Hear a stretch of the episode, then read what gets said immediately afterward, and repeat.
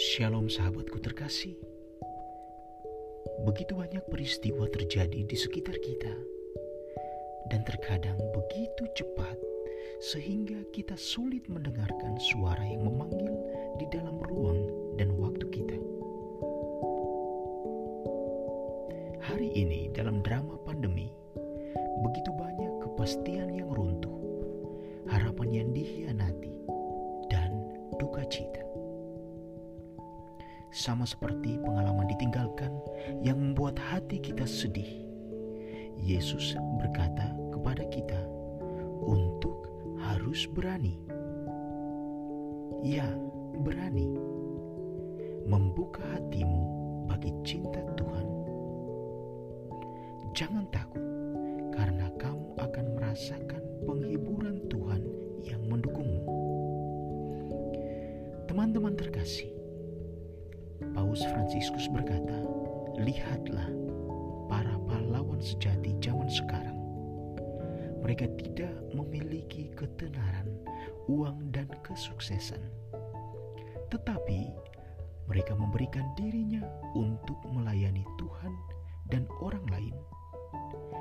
terpanggil untuk mempertaruhkan hidupnya."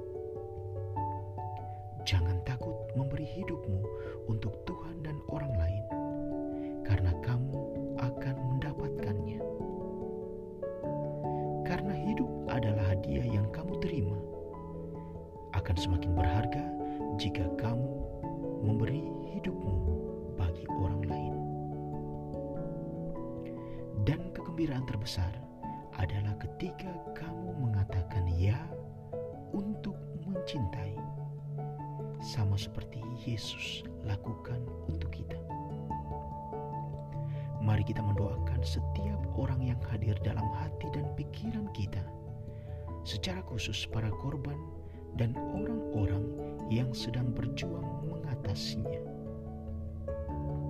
Semoga Bunda Maria berjalan bersama kita dan menopang seluruh harapan kita, agar kita dapat dituntunnya menuju kemuliaan kebangkitan. Semoga Tuhan dan para kudus di surga menemani dan menguatkan kita dalam nama Bapa dan Putra dan Roh Kudus. Amin.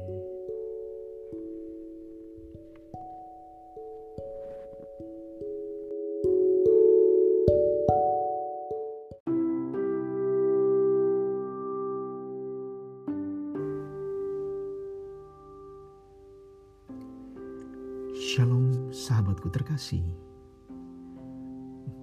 Begitu banyak peristiwa terjadi di sekitar kita dan terkadang begitu cepat sehingga kita sulit mendengarkan suara yang memanggil di dalam arus ruang dan waktu kita. Hari-hari yang penuh kesedihan dan luka yang kita alami pada saat ini juga menyoroti banyak masalah tersembunyi di surat kabar hari ini ada foto yang menyedihkan. Banyak tunawisma di kota yang berbaring di tempat parkir dan banyak gelandangan terlihat pada saat-saat seperti ini. Kita berdoa bersama-sama memohon bantuan Santa Teresa dari Kalkuta untuk membangkitkan dalam diri kita rasa kedekatan dengan orang-orang yang hidupnya seperti ini di tengah masyarakat, secara khusus para tunawisma dalam situasi krisis ini. Marilah sebagai manusia, kita ikut memilih berpartisipasi dengan cara kita untuk membantu orang-orang yang mungkin hidupnya tidak seberuntung kita Teman-teman, bagaimanakah caranya? Jika Anda memiliki kelebihan makanan, berbagilah, atau setidak-tidaknya bersyukurlah atas apa yang telah Tuhan berikan bagimu dan bagi keluargamu. Jika ada pakaian yang tidak terpakai, berbagilah dengan rendah hati kepada mereka yang membutuhkannya, tetapi mungkin sungkan meminta darimu. Jika ada yang membutuhkan doamu, doakanlah, maka berkat Tuhan akan tinggal padamu. Atau jikalau Anda masih di luar rumah, pastikan physical distancing atau jarak fisik Anda dengan orang lain supaya Anda tidak ikut membawa virus ke orang yang Anda kasihi di rumah. Lockdown bukan berarti menghilangkan rasa kepekaan sosial kita kepada orang lain, tetapi Tuhan hendak menguji kita apakah jarak menjadi penghalang bagi kita untuk melaksanakan proyek keselamatan Allah, yaitu dalam cara yang sangat sederhana dan rumit, yakni mengasihi orang lain. Kita telah diberi oleh Tuhan, maka kita harus memberi kepada sesama. Semoga Tuhan dan para kudus di surga menemani dan menguatkan kita dalam nama Bapa dan Putra dan Roh Kudus. Amin.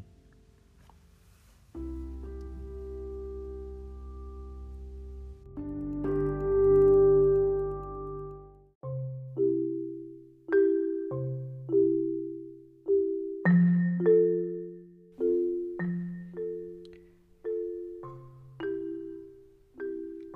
sahabatku terkasih. Begitu banyak peristiwa terjadi di sekitar kita dan terkadang begitu cepat sehingga kita sulit mendengarkan suara yang memanggil di dalam arus ruang dan waktu kita. Dalam episode kali ini, kita akan mendengarkan sedikit renungan bersama-sama tentang kesatuan sebagai anggota tubuh Kristus agar menjadi sempurna. Dalam situasi pandemi ini, di mana kita menemukan diri kita hidup lebih terisolasi, kita diundang untuk memperdalam dan menemukan nilai persekutuan yang menyatukan semua anggota gereja. Jika kita bersatu dengan Kristus, maka kita tidak pernah akan sendirian. Kita membentuk satu tubuh di mana Kristuslah sebagai kepala kita. Ini adalah persatuan yang dipupuk dengan doa dan juga dengan persekutuan spiritual dalam Ekaristi. Hal ini sangat penting, mengingat kita tidak mungkin menerima sakramen dalam situasi seperti ini. Teman-teman, dari kitab Ibrani pasal 12 ayat 14. Kita diajak untuk berusaha hidup damai dengan semua orang dan mengejar kekudusan. Marilah, hiduplah dalam kesatuan sebagai satu tubuh dengan Kristus sebagai kepala. Berusahalah hidup damai dengan semua orang dan kejarlah kekudusan untuk menyambut Tuhan di dalam hidup kita. Semoga Tuhan dan para kudus di surga menemani dan menguatkan kita. Dalam nama Bapa dan Putra dan Roh Kudus. Amin.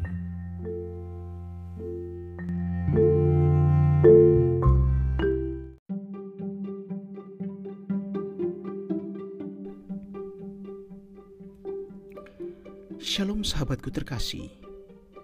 Begitu banyak peristiwa terjadi di sekitar kita dan terkadang begitu cepat sehingga kita sulit mendengarkan suara yang memanggil di dalam arus ruang dan waktu kita. Hari ini kita akan merenungkan bersama-sama tentang posisi kita sebagai anggota gereja. Saat ini kita dihadapkan pada sebuah pertanyaan. Siapakah yang paling penting di dalam gereja? Apakah paus, uskup, monsinyur, kardinal, pastor paroki? Atau paroki-paroki yang paling kaya? Atau juga ketua lingkungan, seksi liturgi, atau ketua dewan pastoral paroki. Tidak, kita semua saling membutuhkan. Perkembangan gereja bukan ditentukan oleh seberapa penting posisimu di dalam gereja, tetapi Siapa yang mau menerima dan menyambut Yesus yang tulus, sama seperti menyambut seorang anak kecil. Gereja-gereja megah boleh berdiri di kota hingga di pelosok-pelosok daerah, tetapi akan menjadi tidak bernilai, bahkan hancur jika tidak dilandasi dengan kerendahan hati, yaitu hati seorang hamba tentu saja dimulai dari para pemimpin, yaitu semua petugas pastoral di keusupan kita masing-masing. Marilah, saudaraku terkasih, kita melayani orang lain dan berani memilih tempat terakhir tanpa perlu menendang atau menyingkirkan orang lain. Semoga Tuhan dan para kudus di surga menemani dan menguatkan kita dalam nama Bapa dan Putra dan Roh Kudus. Amin.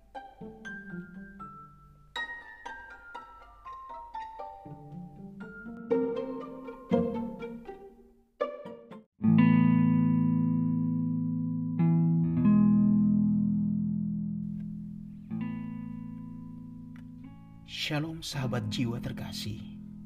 Mengawali renungan kita pada hari ini, kita diajak untuk hening sejenak dan mendengarkan suara yang memanggil kita, yaitu suara Tuhan di dalam keheningan.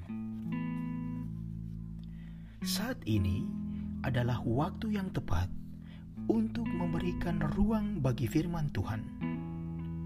Ini adalah waktu untuk mengoptimalkan penggunaan media sosial secara positif, yaitu dengan menghindari program TV yang kurang bermutu dan mulai berani membuka kitab suci. Sudah waktunya untuk menghempaskan kata-kata yang tidak berguna, desas-desus, gosip, dan mulai memberikan dirimu kepada Tuhan sebagai pusat kehidupan, di mana Dia sebagai tempat manusia mengabdi. Marilah, bersihkanlah area pusat hatimu itu untuk Tuhan. Saat ini, kita hidup di lingkungan yang tercemar oleh terlalu banyak kekerasan verbal dengan kata-kata ofensif dan berbahaya yang diperkuat dengan relasi yang tidak sehat. Kita menjadi terbiasa mendengar segala sesuatu tentang semua orang, dan kita beresiko tergelincir ke ruang keduniawian yang menghentikan pertumbuhan hati kita, dan tidak ada jalan pintas untuk menyembuhkan ini, tetapi hanya lewat keheningan. Teman-teman terkasih, Santo Fransiskus dari Assisi adalah contoh orang yang mampu menangkap kehendak Tuhan secara mendalam melalui keheningan itu. Ia sering kali menghabiskan waktu berdiam di kapel dan di gua atau di gunung agar ia dapat mendengarkan apa yang Tuhan katakan kepadanya. Tetapi hening bagi Fransiskus bukan hanya berarti tidak ramai.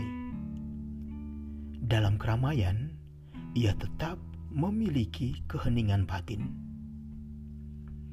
Semoga Roh Kudus memampukan kita menerangi hati kita untuk merasakan keheningan batin di tengah riuh rendahnya dunia sekitar kita.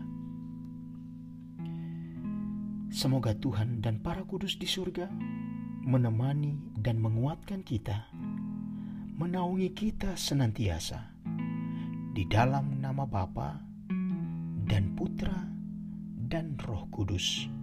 Amin.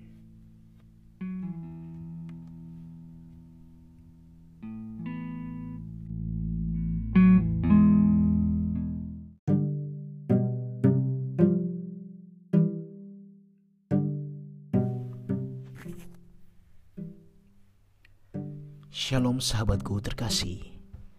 Menemani indahnya hari ini, marilah kita memberi ruang sejenak untuk mendengarkan suara yang memanggil karena dia begitu setia. Dalam episode kali ini, kita akan merenungkan bersama-sama pengalaman berjumpa dengan Yesus.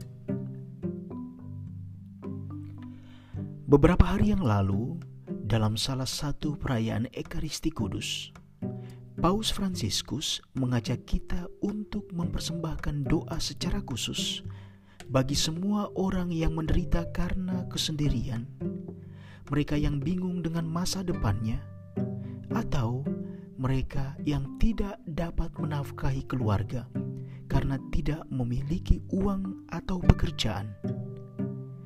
Banyak orang yang bersedih pada masa-masa ini. Akan tetapi, Tuhan selalu menemani kita karena ingin bertemu dengan kita. Inilah sebabnya kita mengatakan bahwa inti dari kekristenan adalah perjumpaan, yakni berjumpa dengan Yesus. Mengapa kamu Kristen? Pertanyaan ini sering kali kita dengar dan banyak orang tidak mampu menjawabnya. Beberapa menanggapinya karena disebabkan oleh keluarga besarnya Kristen, faktor budaya, dan lain sebagainya. Jarang yang mengatakan bahwa ia telah bertemu dengan seseorang yang spesial, tetapi dia tidak menyadari bahwa itu adalah pertemuannya dengan Yesus. Sahabatku terkasih, Yesus selalu mencari kita setiap waktu. Dia mengenal kegelisahan hati kita. Saat kegelisahan kita bertemu dengan Yesus, maka dari sanalah dimulailah kehidupan yang baru, yang penuh rahmat, di mana kita dituntun mengalami kepenuhan dalam roh Allah. Di situlah dimulainya perjumpaan kita dengan Yesus. Di situlah titik tolak perjalanan hidup kekristenan kita. Saudaraku terkasih, biarkan matamu terbuka untuk mengenal Dia yang menemani perjalananmu, karena Dia adalah setia. Semoga Tuhan dan para kudus di surga menemani dan menguatkan kita senantiasa dalam nama Bapa dan Putra dan Roh Kudus. Amin.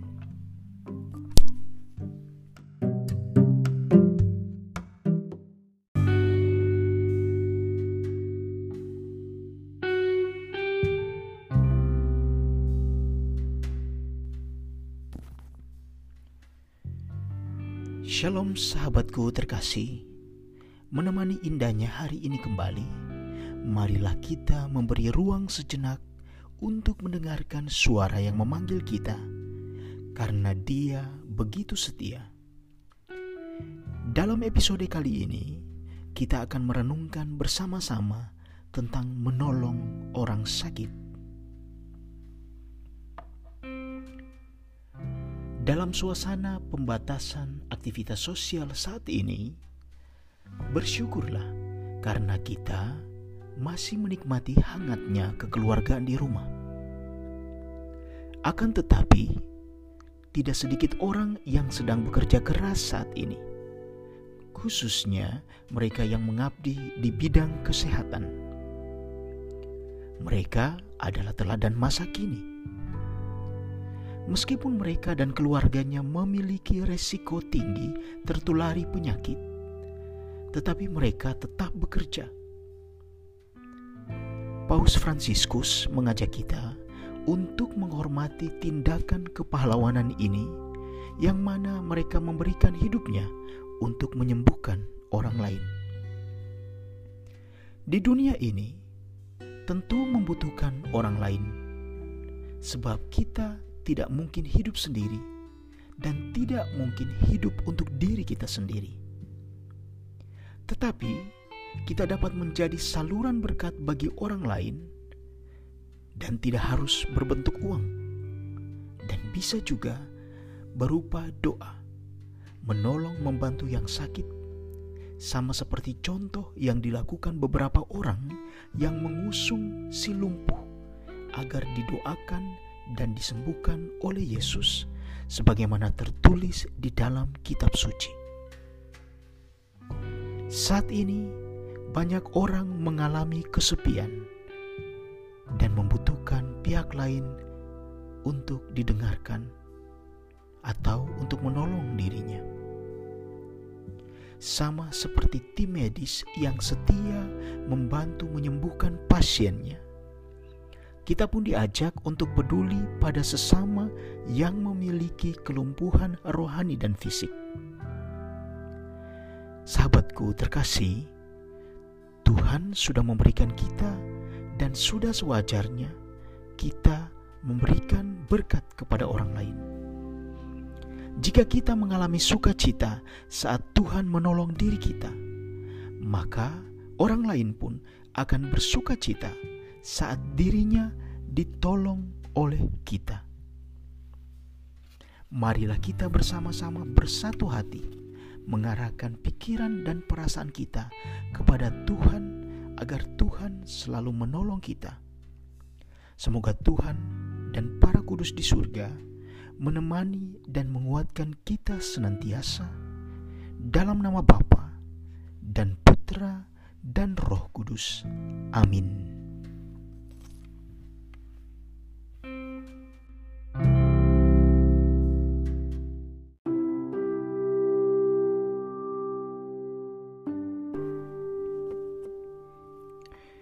Shalom sahabatku terkasih. Menemani indahnya hari ini Marilah kita membuka hati kita Untuk mendengarkan suara yang memanggil Karena dia begitu setia. Dalam episode kali ini Kita akan merenungkan bersama-sama Tentang kelayakan kita Makan di meja perjamuan Teman-teman tentu saja masih ingat bacaan dari Injil Markus tentang seorang wanita kafir berkebangsaan Siro Venesia yang meminta mujizat untuk putrinya yang kerasukan setan. Ya, permintaan yang sangat manusiawi ini menggambarkan kepedulian seorang ibu tentunya Tanggapan Yesus sungguh mencengangkan. Dengan tegas, Dia mengatakan bahwa tidaklah patut mengambil roti yang disediakan bagi anak-anak dan melemparkannya kepada anjing. Suatu kalimat yang sangat keras, tetapi wanita itu justru merenungkan kalimat Yesus yang begitu tajam dan menjawab, Benar Tuhan, tetapi anjing di bawah meja pun makan remah-remah yang dijatuhkan anak-anak. Dalam hidup, sering kali kita mendekati Tuhan hanya jika dibutuhkan. Kehidupan kita mengalir jauh dari Tuhan sebagai hulu, tetapi begitu sesuatu yang sulit atau penyakit muncul, maka hidup lagi rasa pengabdian dan kebutuhan kita kepada Tuhan. Dan kata-kata Yesus yang keras itu benar. Sayangnya, kita mengingat Tuhan hanya ketika kita membutuhkannya. Ibaratnya, kita berperilaku seperti seekor anjing yang merindukan remah-remah makanan anak-anak yang terjatuh dari meja perjamuan. Sahabatku terkasih, marilah kita membuka hati kita, menempatkan Tuhan sebagai pusat seluruh hari-hari kita. Marilah kita memilih duduk di meja perjamuan bersama anak-anak pilihan tempat di mana Tuhan sendirilah yang memilih dan meminta kita untuk berada. Marilah kita berdoa bersama-sama Bunda Maria dan para kudus di surga untuk terus menemani dan menguatkan kita. Dalam nama Bapa dan Putra dan Roh Kudus. Amin.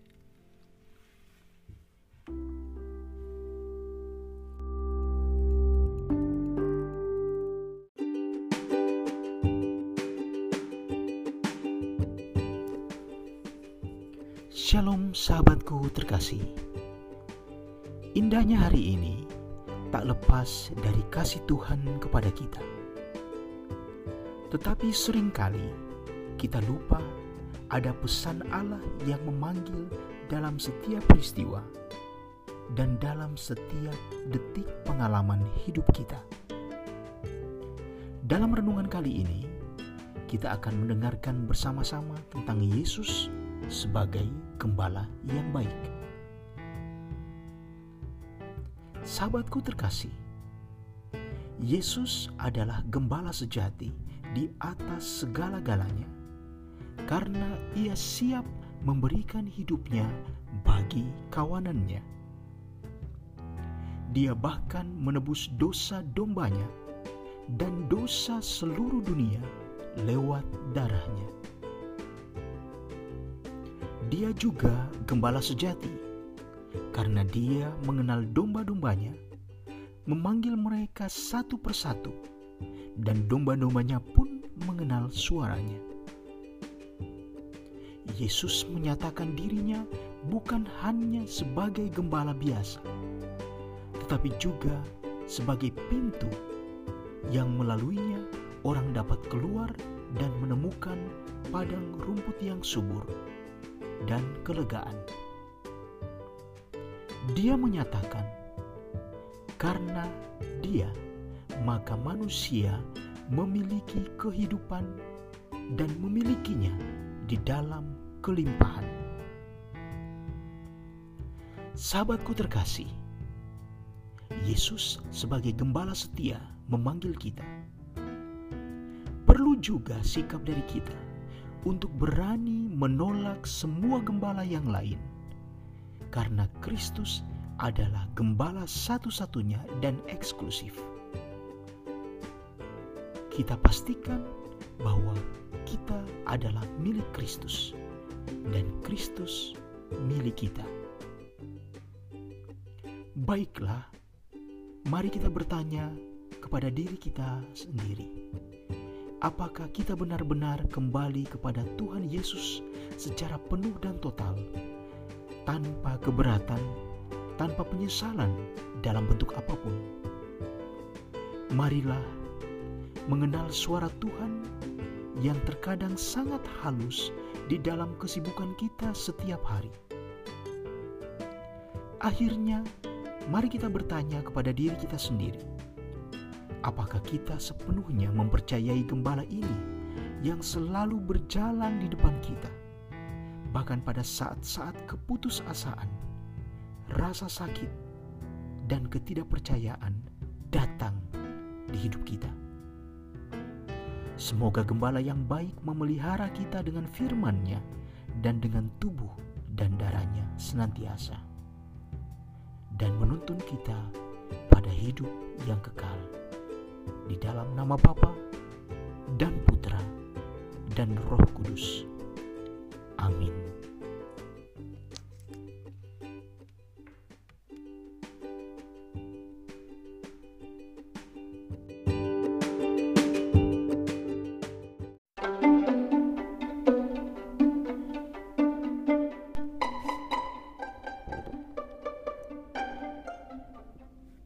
Shalom sahabatku terkasih. Begitu banyak peristiwa terjadi di sekitar kita, dan terkadang begitu cepat sehingga kita sulit mendengarkan suara yang memanggil di dalam arus ruang dan waktu kita. Dalam episode kali ini, kita kembali berbicara tentang Kristus sebagai harapan kita. Sahabat jiwa terkasih, suara Tuhan di sisi lain mengoreksi kita dengan penuh kesabaran, selalu mendorong kita, bahkan memupuk harapan kita. Hari-hari yang sulit mungkin saat ini kita alami, tetapi ingatlah bahwa sehabis hujan dan ombak, selalu ada pelangi yang indah dan awan yang biru. Pastikan bahwa Yesus adalah pedoman dalam hidup, harapan dalam kebimbangan, dan tembok dalam perlindungan kita. Dalam kitab Ibrani pasal 6 ayat 19 dikatakan bahwa harapan adalah jangkar jiwa. Karena itu, memberikan stabilitas bagi kehidupan Kristen. Akan tetapi, Harapan bukan sekedar keinginan pribadi semata-mata, melainkan adalah apa yang melekat pada kepastian janji-janji masa depan yang telah dibuat oleh Tuhan. Semoga dengan bantuan Bunda Maria dan para kudus di surga, kita dituntun untuk terus berharap pada Kristus, Penyelamat kita dalam nama Bapa dan Putra dan Roh Kudus. Amin.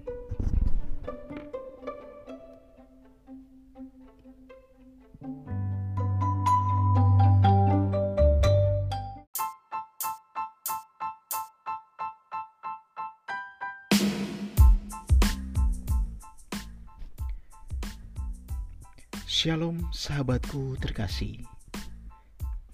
Begitu banyak peristiwa terjadi begitu cepat, sehingga kita sulit mendengarkan suara yang memanggil di dalam arus ruang dan waktu kita.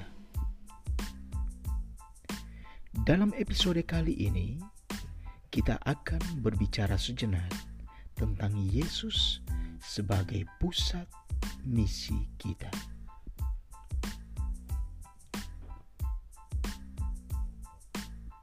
Sahabatku terkasih, kesaksian dan doa mesti berjalan bersama-sama. Tanpa kesaksian dan doa, Anda tidak dapat membuat pembicaraan tentang kerasulan. Anda tidak dapat membuat pengumuman tentang kerajaan Allah.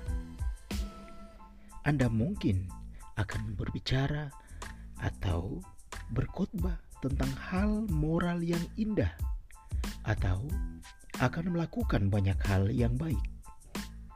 Tetapi jika tidak dilandasi dengan kasih kepada Allah, maka kita tidak akan memiliki kemungkinan menarik orang lain kepada Yesus Sang Juru Selamat kita. Bahkan mungkin kita tidak diselamatkan.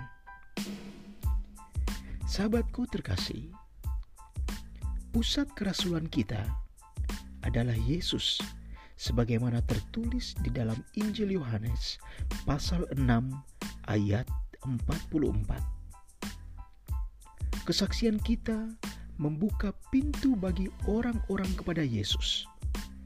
Dan doa kita membuka pintu hati Bapa untuk menarik orang-orang kepada putranya.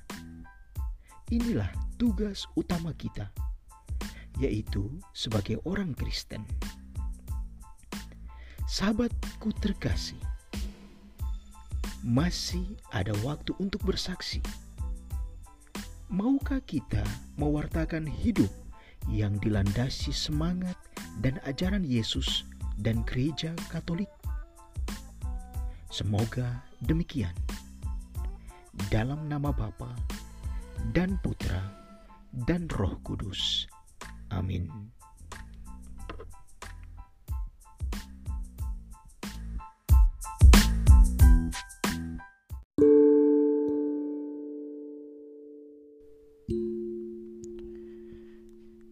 Shalom sahabatku terkasih.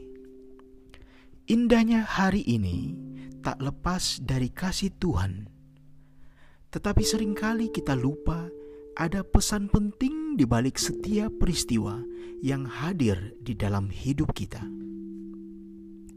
Dalam episode kali ini, kita akan berbicara bersama-sama tentang menjadi rekan kerja Allah.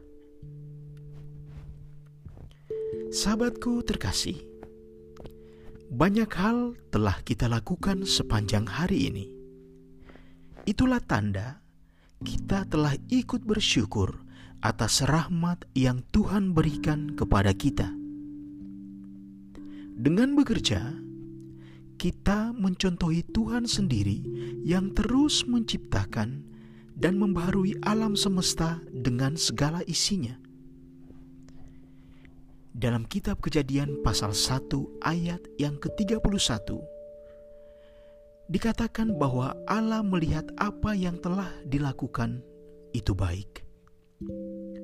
Hal ini berarti bahwa pekerjaan yang dilakukan tentu memiliki kebaikan dan menciptakan harmoni, yaitu keindahan dan kebaikan itu sendiri. Seharusnya kita pun bisa melakukan hal yang sama. Kita dapat terlibat sebagai rekan mencipta bersama Allah melalui cara kita berpikir dan cara kita bertindak. Ini adalah panggilan Allah kepada manusia, yaitu untuk bekerja senantiasa. Dengan bekerja, maka martabat kita sebagai manusia diangkat dari makhluk biasa menuju makhluk bermartabat di mata Allah, karena kita serupa dan secitra dengan Allah. Semoga kita diberkati dalam seluruh tugas dan karya kita, dan kita mohon bantuan Bunda Maria dan para kudus di surga untuk menemani dan menguatkan kita. Dalam nama Bapa dan Putra dan Roh Kudus. Amin.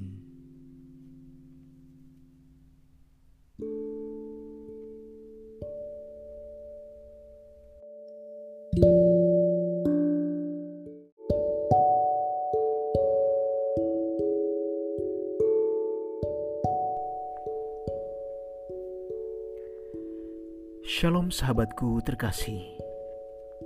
Menemani indahnya hari ini, marilah kita membuka ruang batin kita untuk mendengarkan suara Allah yang memanggil karena Dia begitu setia.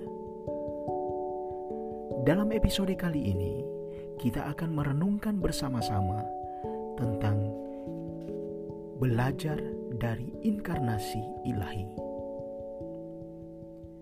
Sahabatku terkasih, perjalanan kita di hari ini kadang tidak mulus. Mungkin kita temui kerikil-kerikil permasalahan atau gunung batu yang terlihat sangat melelahkan.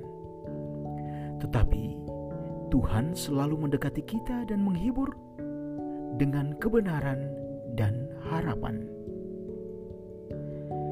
Dalam kedekatan, ia tidak pernah jauh ia selalu ada. Kata yang indah adalah ada itu sendiri. Aku di sini ada bersamamu. Berkali-kali Tuhan hadir dalam keheningan, dan kita tahu bahwa Dia ada di sana. Ya, Dia selalu ada di sana. Sahabatku terkasih, mendekatkan diri adalah gaya Allah. Bahkan seperti yang kita tahu dalam inkarnasi, di mana Dia membuat dirinya akrab dengan manusia.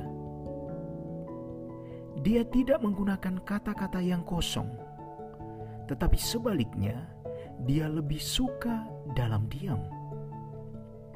Kekuatan kedekatan adalah kehadiran.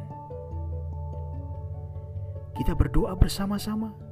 Semoga semangat inkarnasi Allah ke dalam dunia memberi harapan bagi kita untuk terus mendekatkan diri dengan Allah, dengan sesama, dan dengan alam semesta. Semoga Bunda Maria dan para kudus di surga menemani kita dalam pesiaran hidup ini. Dalam nama Bapa dan Putra dan Roh Kudus. Amin.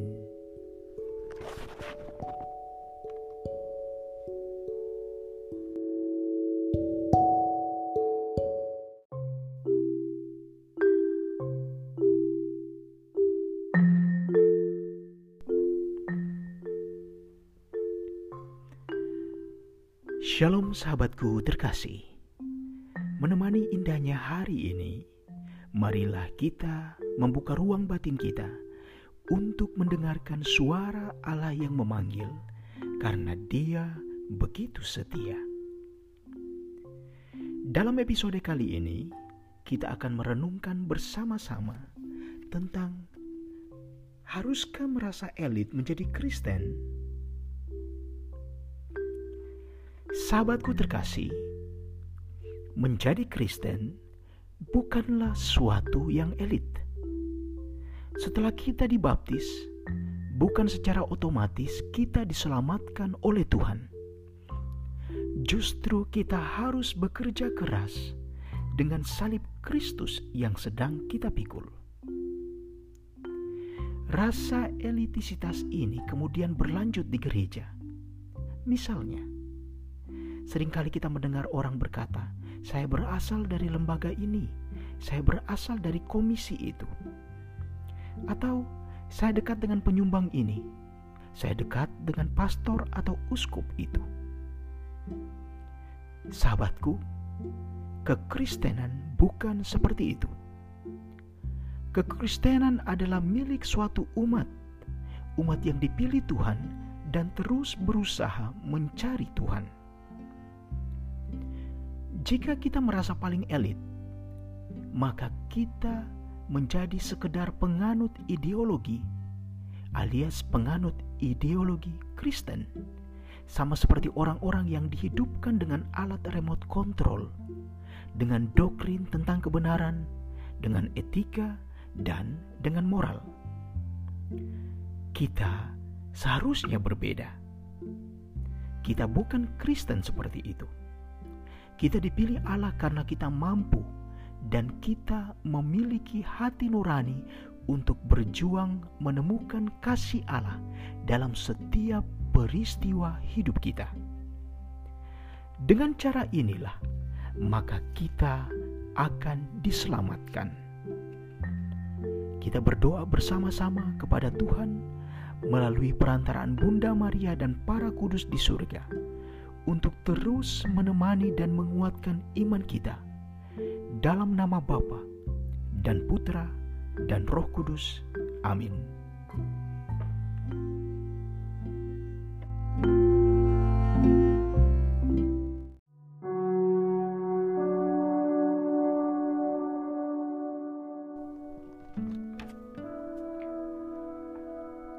Shalom sahabatku terkasih.